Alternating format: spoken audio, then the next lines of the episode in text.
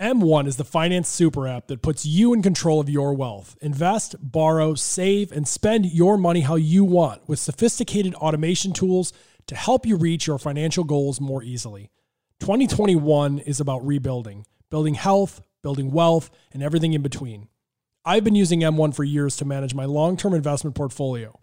M1 lets me follow some of the top performing hedge funds like Coatue and balance my pie based on what the pros are doing.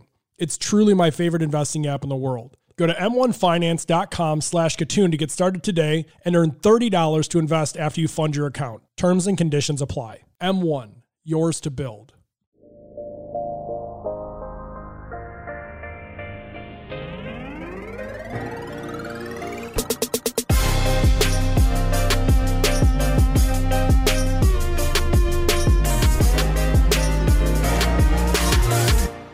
Welcome to Technori Podcast. I'm Scott Kitun. On today's show, we catch up with the one and only Sahil Lavingia. You probably know him from Gumroad, among many other things. He's got a fund. He has a brand new book that just came out, The Minimalist Entrepreneur. Honestly, I don't even know what to say. I like if there was ever a book that was built for me, it's this one. Everything about my life is about compartmentalization, keeping things at the simplest form. Sahil defines that he's been something of a legend on Twitter in the last few years. And Gumroad, uh, where I really got introduced to Gumroad, is on Republic. Obviously, if you listen to the show, you know that we write pitch reviews at pitchreviews.com, and a vast majority of the companies are raising funds via equity crowdfunding on Republic. Sahil raised around on Republic for Gumroad, which is a creator economy platform or a platform for creators to monetize their skills. And I believe he raised what five million and change on there in a matter of 12 hours or, or even less than that. It was the fastest, biggest raise at the time. It was right after the Jobs Act had been amended by the SEC, allowing you to raise up to five million on it. What we talked about, in addition to many other things about entrepreneurship, is just the changing landscape of funding. The the concept of rolling funds, which he has one, uh, the concept of everyone being able to invest, whether you're a creditor or not, and just sort of being like, listen, there are tiers. You can you can go to a tier one VC and, and raise your series A, B, and C, but maybe friends and family is now done through equity crowdfunding, or maybe it's done through a, a series of angels that are either your traditional angel or it's rolling funds like Sahil, which is mostly founders and operators. Personally, I get involved in this because I think it's really important that any founder building something is surrounded by operators, surrounded by people like them that understand the pressures of the early build rather than the pressures of return. And it's not to say that the early funds and the rolling funds aren't expecting a return. They are. They're expecting huge returns. That's why they make the investment at such an early stage, the risk. But they understand the challenge that you were up against. I think they understand it better than traditional like rich assholes, as I call it, in the angel side or uh, the venture side. I think they just understand it better, and I, I think the the other area is the equity crowdfunding piece, which obviously, as I said, they did in Republic. I think it makes for investors who are more supportive in the right way, getting you customers, getting you feedback, not calling you and, and correcting how you handled your investor update and board, all stuff that's important, but you'll learn it over time. Sahil is one of those people who does everything in public. He's a build in public person. And I just think it's really fascinating because he is sort of the model of the the new entrepreneur. And he's obviously had a ton of success and has bet on himself again and again. But I think when you listen to this podcast, the one thing that will stand out, maybe above everything else, is just how alike he is with you. Like you're in your mind, you're you're you're gearing up for this, this big successful entrepreneur, and thinking, okay, he's gonna blow me away with stuff that I don't know. He didn't he blew me away with just his confidence, his understanding of things, his experience, uh, his conviction, his how sure he was in what he was doing, even when he would admit that he's not sure, but he's he's sure he's making the right decision in the right time with the information he has. You will be blown away, I think, knowing that the difference between the guys that do really well and the guys that don't do really well is a lot of times the clutter, the decisions, the way that they handle decision making. It's being quick, decisive, no regret, move forward one step at a time and keep all of the shit and the overspending and all that stuff to the wayside and focus on the product and just get it out there quick and make iterations fast. That's the key to success. And I think Sahil absolutely exemplifies that. And if you don't follow him, it's SHL on Twitter. You definitely should. And you should also listen to this interview. Here's my interview with Sahil Lavingia.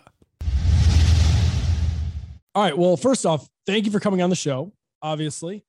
Uh, we talked about it right before the show. You had a campaign with Republic, which we've been a, a big supporter personally. I've been an investor in Republic uh, dating back to the onset for them. And I think you have to have been the fastest campaign ever.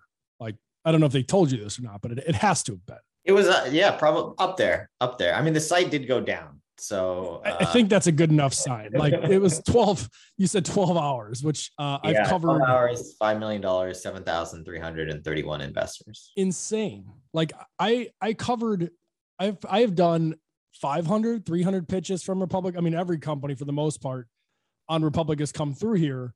And I mean, I remember the days with Ken, who's the CEO of Republic, uh, flying companies out to my stage in Chicago for Technori in 2016. Wow. And we would have six, 700 people in. And if you filled 80 to $120,000 in a campaign, that was like, holy shit moment.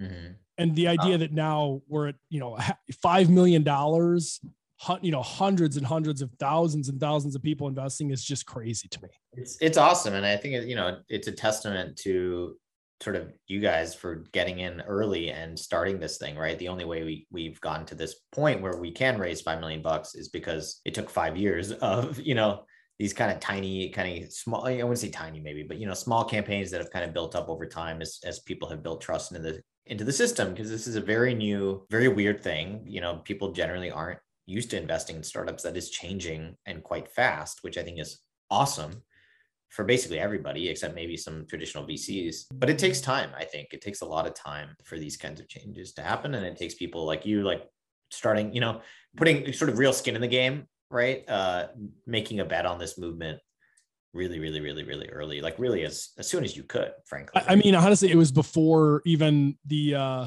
Jobs Act went through. Yeah, there you like, go. We, we, were, we were sitting here like this is a thing, and I, I remember talking to investors in 2014 and 15 and I honestly like the a, the story's been told, so I won't go over it again. But like we were going to do equity crowdfunding direct through Technori at one point, and I talked to Ken and was just like, "You're better suited to champion." Like I'm not, I'm not that guy.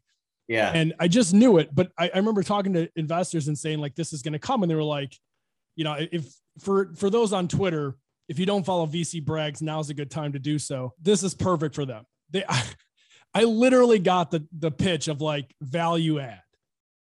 Every single investor was like, "Well, you'll never add value like we do," and I was like, to the tunes of thousands of customers who get to invest in a company, like the val- that is more value add than than any intro because I can get any intro with sales. I don't I don't need the intro after after I'm doing a million in sales. Like that's not yeah not the problem yeah i mean i think one of the one of the important shifts uh, that has happened in the last sort of 10 years or so is that all the information you need to start scale run a startup is available for free on the internet right? Y combinator is probably kind of the best of the best. And guess what? All their content anything that they teach their batch companies is on youtube. Why? Because they need to build a reputation. They need to yep. for for more people to find them. And so i think that's like a really important shift here is is is maybe 10, 15, 20 years ago, a VC was adding a lot of value because it wasn't easy to find other VCs to raise. It was the gatekeeper. Yeah, it was, was, the gatekeeper. It was a much more opaque kind of fog of war kind of industry. You know, pre-Stripe, pre-Square, pre-AngelList. You know, a lot of this stuff uh, didn't exist. Nowadays, and I, I I tell founders this all the time that like you should ask for help from your VCs, but you know, it like a lot of this stuff is out there for free, uh, honestly, and, and it makes it makes my life easier. And it honestly, it's just like, look, like I can raise money from 7,000 people. You could tell me, you know, VC that like you're going to add more value than all these folks, but I've raised money, you know, and I can give you a list. I've raised money from Accel. I've raised money from Kleiner Perkins. I've raised money from Chris Sacca first round. Like I've, I've raised money from the best of the best, you know, from the Midas list or whatever yep. heuristic. And like, I'll tell them straight up, like the value that they provide is, is pretty minimal. It's pretty minimal. Uh, I'm not saying they're absolutely useless because I am a venture capitalist myself, and I, I do believe that there is value that I offer, hopefully, but it's not nearly as I mean, seven thousand people. I don't think people understand. That's a lot of people. uh, you you know, it's it's not easy to compete. Like, yeah, you could you know, you might be the best person with a gun, but uh, seven thousand people, it's like, tough to dodge.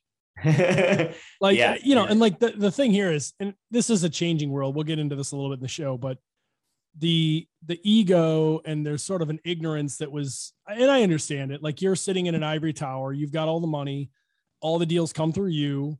Uh, it, it's that way everywhere, but Chicago was kind of that way. It's like a network that you have to crack. And yeah. I, I just remember sitting there thinking, like, the, who do you think of these these seven thousand people? Like, who, who are the million people who invest in Republic? Like, who do you think they are? Do you think they're just like random people that just like float around Earth? Because I I know I wish. Hun- yeah, I know hundreds of them who are very active, very prominent investors in a million things. Just startups isn't one of them, and even that it is, and they just use this for small stuff. But like these people are incredibly influential in their in their ways, and some of them, whether influence is about money and power, or it's about just like telling their friends. Like it doesn't really matter yeah. where. Well, you know, one, one thing that's funny is that a lot of VCs like they have the same value add pitch, right? So sometimes even if I if even if the VC makes a really compelling pitch, I say, look, like you're an, you're awesome. And by the way, even in this crowdfunding round, I had Naval and Jason. Yep. And I had some of these kind of insider type folks to kind of anchor the price and and help people kind of you know with their sort of kind of their own due diligence and make it more compelling generally for for folks. But I only need one, right? Yeah. Like I don't need 15 people who are all going to say, hey, I can help you you know raise a series a you know or like these these these things that vcs often say like i can connect you with engineers whatever. Like i i actually would prefer all sorts of different types of folks from all different types of industries and i want engineers and designers and pms and founders and ceos and vcs and i want everybody um, and again like this is not exclusive right? I'm not saying no to venture capitalists right? If you can still invest right? I'm i not, think that that's a big part though because I, I think in the early uh, origin of crowdfunding, there was very much like a them or them. Like it was, you couldn't like VCs for the most part were not super cool on the idea of like the first funding came from this. And if you came to them and said, you know, we raised on a value cap of 5 million or 10 million, and they're like, says who? Like, don't mm-hmm. care. And, you know, now to your point, like a lot of these campaigns are run as a side saddle to a larger, uh, larger formal traditional round. And I think one of the one of the things that sort of gets left out here is the customer is big of a person as you want on your cap table as anyone, as well as your employees, many of which your future employees are are potentially fundraising in Gumroad this way, or I should say investing in Gumroad this way. And when you get to like Series B and Series C, yes, of course, a traditional investor is going to be very helpful there because you're going to start asking for sums of money that are well outpacing what you could expect or legally even get from crowdfunding but the, the sum of these parts is that it, it's all kind of a piece at a time. Like that it's all plays a part in the larger game. And i think that's where this is really interesting to me because it, it evolves uh, in a large extent involves it uh, into where the creator economy itself is today where gumroad is. Like a lot of this is like the early seeding of where you are now. That's what i'd like to think. And i think one of the reasons we did have a, a successful crowdfunding campaign is because it just is very value aligned with yeah sort of the product, also the way that I run the company. Like there were, I think it, you know, g- generally I was, I was talking to Naval from AngelList about this um, and, you know, about rolling funds, I guess. And, you know, it was, it was kind of funny because he's like, you know, it's, it's interesting that everyone loves this idea of sort of democratization, but really we're just kind of making this better for rich people, right? Or yeah. which is why they, they kind of almost underappreciated rolling funds as, as a product because they thought it was like, who really is going to care about this kind of thing?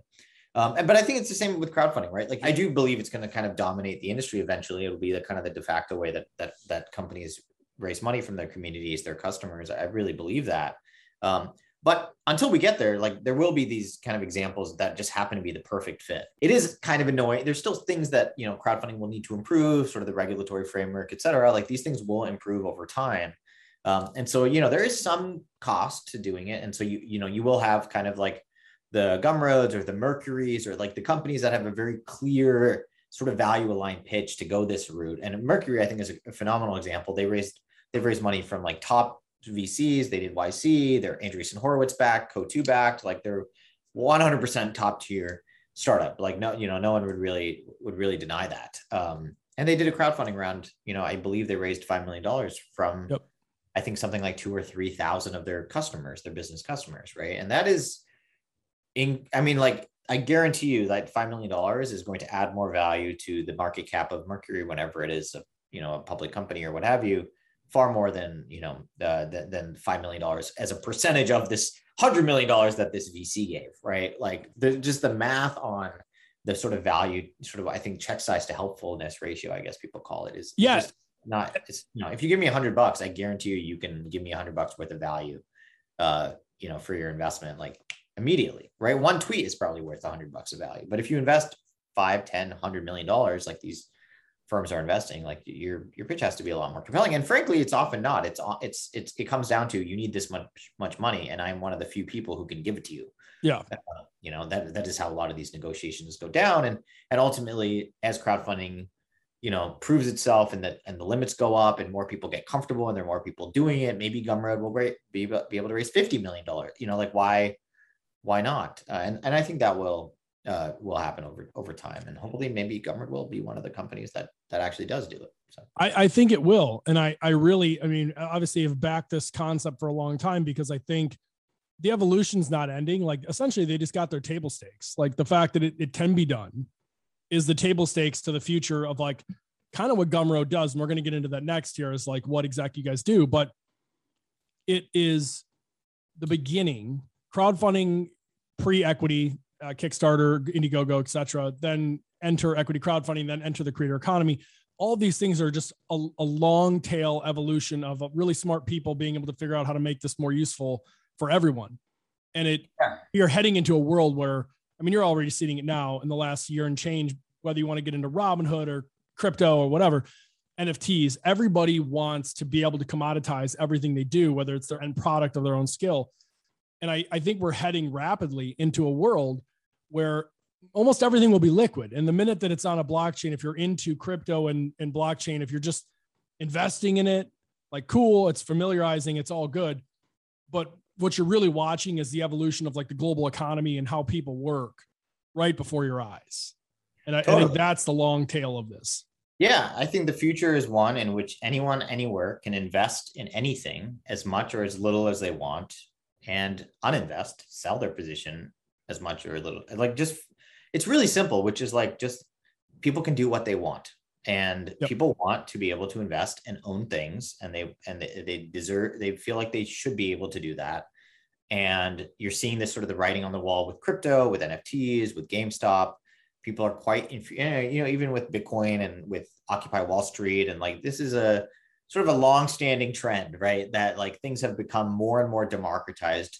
Ownership has become sort of more and more by the people for the people, right? The U.S. before the you know you know before crowdfunding and you know like the UK was better than you know like like it's it's kind of consistently gone better and better and but the, but the sort of you can just draw the, the line and and a good there's a great book on this called the sovereign individual and I would like to think my upcoming book the minimalist entrepreneur has like similar vibes but basically, like the future's clear, which is the average size of company is one. There's this like incredible amount of flexibility, liquidity, this idea of full-time employment, of offices, of you're either working or you're not working.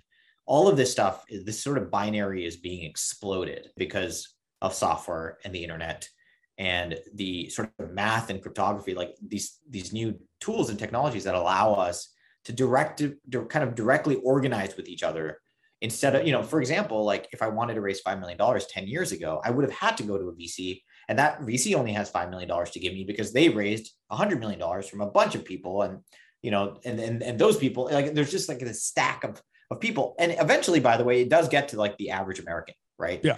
Uh, it does get there right? It's like four five six ten sort of layers of sort of of of, of you know sort of degrees of separation. In this world it's like i started a company you want to invest in it now you can you know that's we're just getting rid of all of that piping right? Yeah. which just doesn't really need to exist anymore. And it did. Like i think it's really important. I think some people they're like well why? You know there must be a reason. It's like well yeah it made sense. Like before venture capital even before software before the internet like you needed to go to a city to raise money because you i mean that's you know physical you had to. I mean so yeah. i think it's important to kind of reconsider you know for example like y combinator uh, and angellist right? Like they basically had to they kind of broke the law for a while. They kind of got, you know, the SEC was kind of like, okay, seems like this hasn't gone crazy. We should probably formalize what you're doing, which is yeah. like fundraising on the internet. Like you should be allowed to do that. And now it's possible, right? It's this kind of nice, I think, tug of war or sort of like flywheel of like the, the sort of people need to do things that are interesting. Uh, and you know the technology has to kind of get better and then the regulatory framework will kind of improve and then that will enable even more technology and innovation and, and hopefully that will show that that's good for the world and the sec will be, will be kind of more comfortable with even more uh, you know because frankly a lot of technology innovation is bottlenecked by the sec right? Yeah. Um, and you know by old laws uh, you know written in the 30s or whatever. Um, and it will change. It will 100% change and it is changing uh, it's changing faster in the last two years than it has in yeah the last 50 it's it's changing quick, quickly and i think everyone knows sort of what the world looks like in 10 15 20 years i think which is scary to a lot of people but i think it, it doesn't matter if you think it's good or bad it's going to happen and so we need yep. to start thinking and i think that's broadly happening. I think politics like i think everyone realizes this and i'm hopeful that people will kind of will help that transition versus try to stop it. I am as well. I um i would say like I, I can't stand the VC term, the conviction thing. I get it. Don't get me wrong. Like I'm all about, you know, got to build a case and that whole thing. But I would say where I learned of the concept and it really became practical to me was when I got involved, uh, ironically, in equity crowdfunding. Like you would think, being more on the professional side, I, I came from a real estate investment REIT background. So you would think I would have learned this then, but I did not. It was in equity crowdfunding and really the existence of equity crowdfunding, if you will, is where I recognize inevitability when I invest in startups or anything really, I'm looking at the the point of like, is this inevitable? It, it may be you or it may be somebody else, to, but it's going to exist. And to me, uh, kind of transitioning into Gumroad, I, I think I started to see in 2017 and then really 2018 this sort of obvious case that it is inevitable that we are going to be able to invest in everything, own everything, commoditize everything, trade everything, get in and out, as you said before, liquidity wise um, and that those people who have the skill sets that we're paying for, whether you are a music person for me, or you are a designer or a coder or whatever, a builder, if you are those things, creator as we call them now, if you are those things, you will have um, employability if you want it. You can go work for a company. You can get paid and work for them. You can also do for yourself, and you can have a, a price that's affixed to that. And I think that has pivoted so hard. A lot of it accelerated because of the pandemic and everyone being at home and kind of working three jobs at once if you want to. It has propelled us into a place now where the idea of a Gumroad not existing is almost insane to me. Like in five years ago, if you said to me, here's Gumroad, I've been like, sure. Now, now it's like if there's no Gumroad, I'm completely baffled. Yeah. Yeah. No, I think that's a really good framework uh, to think through is like, yeah, what what will exist? Um, and then it's really just a question of like, is this the one, right? Is this yep. the one that will fill that spot? I think, for example, I built an app, an iPhone app, when I first learned iOS development in 2010 called Taxi Law. And was, I was living in Singapore at the time. And I built an app for iPhone that allowed you to call a cab uh, from your phone. And this was pre Uber, I think, um, or around yep. the same time. But it, it and it, you know, I, I'm not even saying, oh, I deserve whatever, right? It doesn't matter. I'm just saying, look, like sort of, you know, Isaac Newton and the other dude like invented, you know, this, this, kind of stuff at the same time. Wheat was discovered in China and like Thailand at the same time. Like it just sort of the, yeah, it, it kind of becomes clear to, to many people at the same time, generally, because we're all consuming the same stuff. We, we see the same science, the same technology, you know, we're all reading the same Twitter feeds, etc. So like you're, you kind of this this stuff becomes possible and then it's like yeah it's, it becomes an inevitability right like I, I really believe that cryptocurrency um, is inevitable, right? Yep. You could nuke civilizations and start it from scratch. And at some point in the future of that civilization, there will again be a cryptocurrency. Science is just technology. Um, you can't put it back in the box. You know, we got to learn, you know, to work with these things. And and uh, so yeah, no, I, I I believe very strongly in that in that thesis and um, around inevitability. I often often use it. So for the six people who will listen to this that do not know what Gumroad is, let's talk a little bit about what it is what it does and I'm actually curious to learn more about the book in general because I think obviously I would be a perfect reader for it, but I think there's probably going to be a lot of people out there who maybe wouldn't be thinking of it, but probably should be given where we're going. Yeah, totally. Um, yeah, so I mean, Gumroad, sort of in, in a, in a sentence, is a is a tool that allows creators, digital content creators, to sell their digital content directly to their audience, right? So on Twitter, Facebook, Instagram, wherever you happen to build an audience, YouTube, there's there's a lot of different places these days. The sort of central thesis behind it was you could sell stuff on the internet 10 15 years ago but you needed a website or a marketplace yep. or all these sorts of things and that made sense because before like you to enter the internet like you needed a website like it was kind of like the entry fee Uh, nowadays, you can start a Twitter account. You can like I, I know people with millions of followers that literally don't even have a website, right? Yep. Um, and that was my thinking. It was kind of the inevitability of that is that all these musicians, artists, designers, writers are going to build their own audiences. They're actually going to do that first, uh, and then they're going to need to sell stuff. And all these solutions need the website that they don't even have yet. And so I'm going to build a thing that just allows them to sell kind of direct to their audience, directly on email, their blog, like no website really required. Uh, if they have one, great, they can embed it there too. Uh, but but primarily they're selling kind of directly on these social media platforms, and that was like kind of the the sort of idea that I had 10 years ago. And, and that's kind of the problem that Gumroad solves is we want to make it super easy for any creator to kind of turn their idea into income, right? They have an idea, they want to write a book or do a podcast or a newsletter or whatever product they want to, they want to try. Um, we, we want to help them kind of experiment with that, find success, and then eventually, you know, stick with it, and maybe quit their job or whatever kind of in the, in the longer term. Um, and, and it ties really nicely, I think, into the minimalist entre- entrepreneur, which is uh, which is the book that I wrote, comes out October 26th. Um, about like a kind of a central theme of the book is sort of build relationships before you build product right i think there are a lot of people who kind of build something and they're like i don't know who to sell this to or like i don't know who would use this and i think often the problem is and again this kind of was a requirement back in the day because you couldn't talk to people. Yep. But now you can, right? And so you can go build relationships, teach people, learn things, join communities, just like I did with Twitter and Hacker News and Indie Hackers. Like there are all these amazing places to kind of network and meet meet kind of like-minded people. And then once you have that, once you have an audience, once you have a community, it becomes so much easier to build a business because you already have the hardest part, which is the customers, the customers who trust you, want to, to kind of already give you money for things. Um, and so I use the kind of the, the, the term in the in the book is is creator first, entrepreneur second. Whereas I think entrepreneurship is awesome, but building a business is is kind of pretty daunting, right? Like even the word entrepreneur, I think might evoke some imagery that people may not sort of personally relate to. And I love the word creator. You know, you see this in all these surveys. The youth all want to be YouTubers, et cetera. And I think that's great, not because I believe in the future everyone's going to be a YouTuber, but because it will train people to sell, to market, to build an audience, to provide value. And then actually the business becomes kind of easy. It's like yep. something you just kind of add into, oh, you, yeah, you just have. How do I monetize the network? Exactly. And I, I think that hopefully, like my hope for the book is that it will show people that they don't have to think of themselves like entrepreneurs or business owners to to start building a business they actually already have. If they've already started to create content and add value and and and just think of themselves as a, as a as a creator versus purely a kind of a consumer on the internet they've already done you know a good chunk of the hard work required to make that transition. They just don't even know it. Um, so that's that's kind of the hope.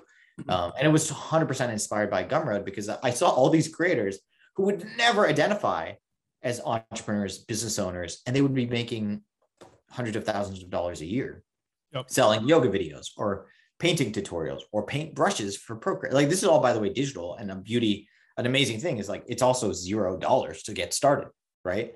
People assume that oh, to build a business it requires some money. You have to you have to get like some real estate and like you know like there's there's cost, physical cost. Now there isn't. You can start a Twitter account for free. You can build an audience for free. You can get emails for free.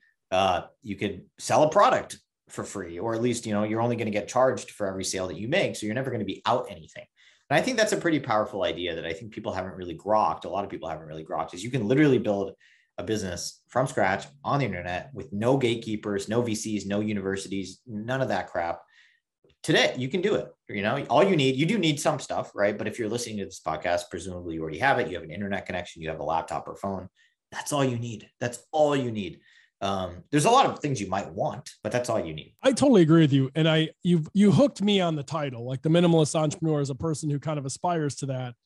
I have always felt in you know 500 plus pitches on stage, 500 plus pitches in the show on the radio or on this podcast or whatever. There's always been this evolution of those who I think did really well, those who've had the best outcomes of all the guests, and, many of them are pretty big. I mean, like Cameo, Steven Galanis, like there, there's some big ones out there the end game is the guys and girls that did the best long term, at least up to this point, are those that did not waste time and money and energy and effort and emotion on the stupid stuff that by and large should be something you consider once you've got 25 people and you're trying to think like do we want to be in person? Do we want to have all these tools? You don't need any of it. You just need the creativity and to have a vision and yeah. get some like build a network and see if they like it. And then and they will like parts. They will not like all of it. And just iterate and continue to do so. Yeah i think people you know it's kind of like you need to know like the territory before you step out your front door kind of thing yeah. right it's like no all you need all you need to know is that there is something in front of you when you take your first step and then you, there's some you know like you don't have to sort of and by the way you you can't because you have no clue uh, what's really going to happen. Like I tried to plan my 2020. I was like, I'm going to write a book. It's going to be awesome and clear and it's nice, nice and stable. Something get in the way of that in 2020. and then, you know, I got a co-working space. I was like, I'm going to show up every day, you know, and then uh, didn't happen. Ooh.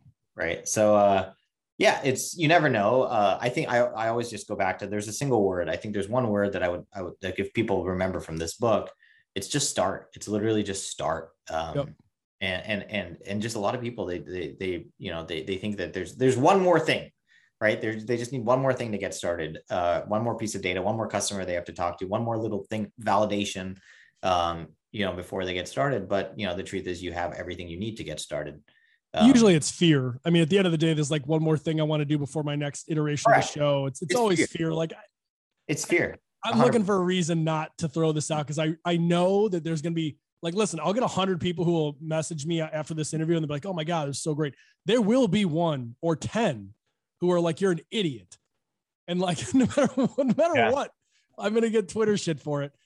and it's like, it's your fight. It's your fight or flight, right? Your your fight or flight gets triggered, and the vast majority of people fly. Like they yeah. they say, never mind. I do the same thing, by the way. All sorts of other things, right? I'm like, oh, I don't want to go for a run this morning or go to the gym, like whatever, right? Like everyone does that. But the yeah, the truth is, like you can you can do it, and you choose not to, and that's tough for many people to internalize. But I do think it's important.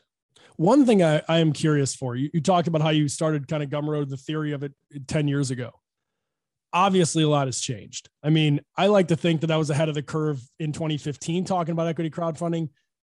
You got me beat by several years. Um, what was the evolution of the creator economy? Gumroad as a business, I think, is probably reflective in whatever your evolution, at least your theory of the evolution uh, in creator. What has it been like over the last 10 years to watch? Because I think, listen, I, I think it was going there anyway, but COVID, I think, really accelerated a lot of things we're doing, eh, or at least possibilities. The idea of being able to raise $10 million in a Series A via Zoom. Like if you'd asked yeah. me that at the end of 2019, I would have told you I'm going to spend a shit ton of money going to San Francisco. Yeah. And I've I've I have met half these people in person in my whole life. So as you're looking at it, like what's the evolution look like for you where you're watching going, okay, this is the beachhead. And here's a couple of things that are going to happen along the way. Yeah. So how did that go for you?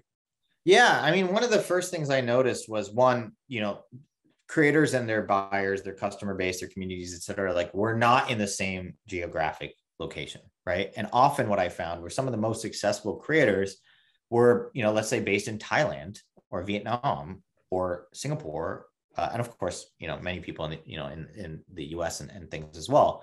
But they were selling primarily to customers in the U.S. And so I, I kind of thought about it like digital tourism, right?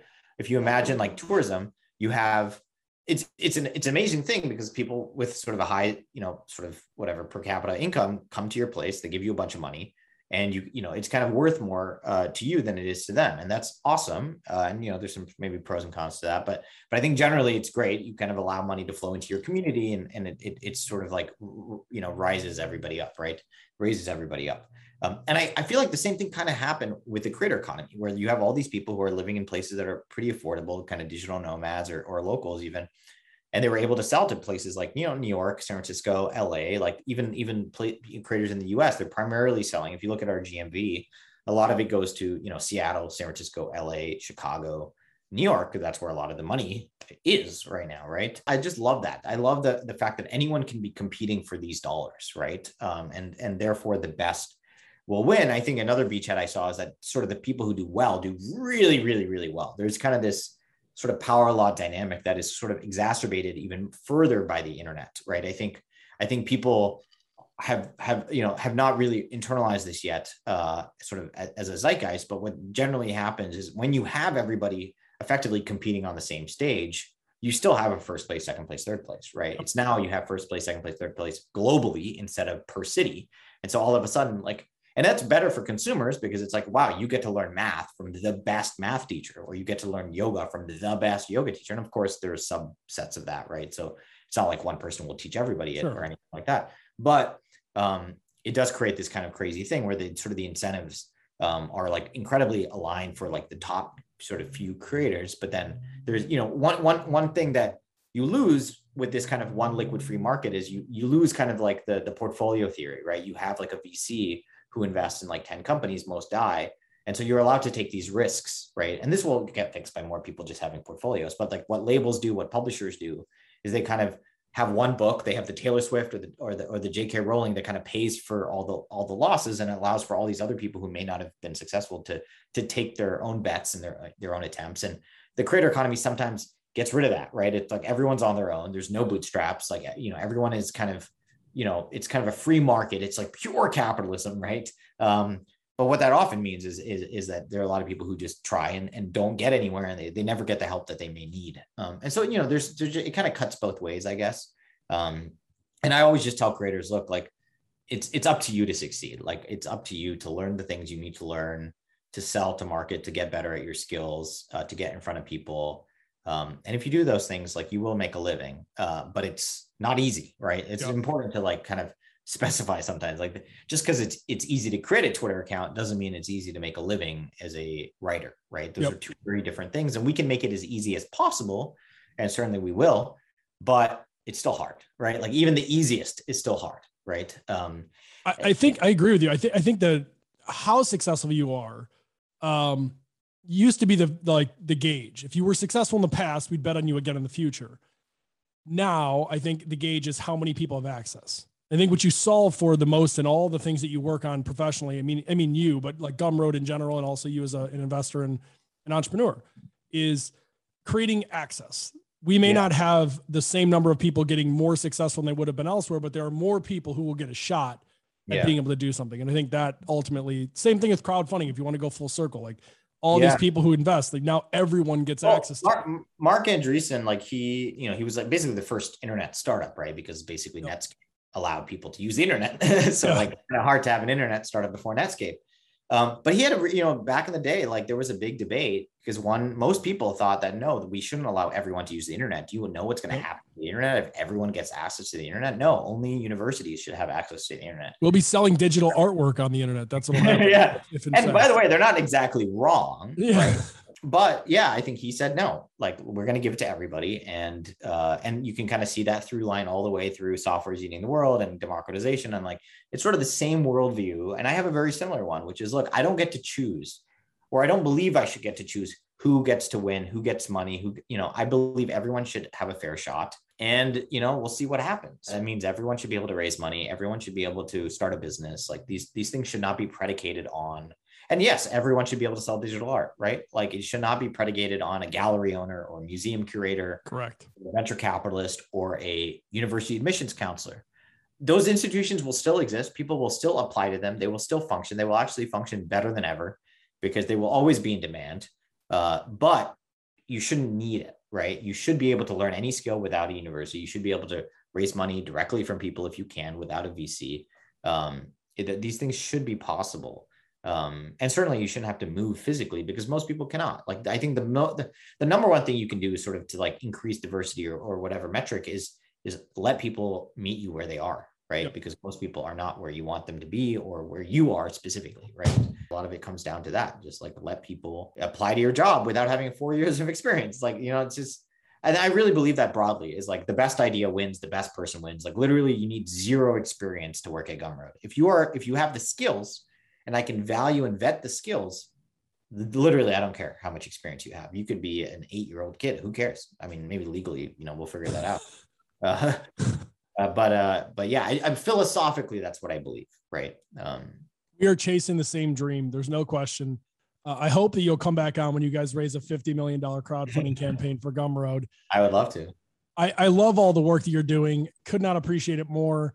Uh, the people listening to this show, I think, definitely need to check out Gumroad if they haven't already. And of course, on uh, by the time that they listen to this, it will be live. So go buy the book, The Minimalist Entrepreneur. I really recommend it. If you're interested in self-directed investing, from startups to crypto and public markets, my Substack is a great way to learn how professional investors screen, review, and pull the trigger on deals.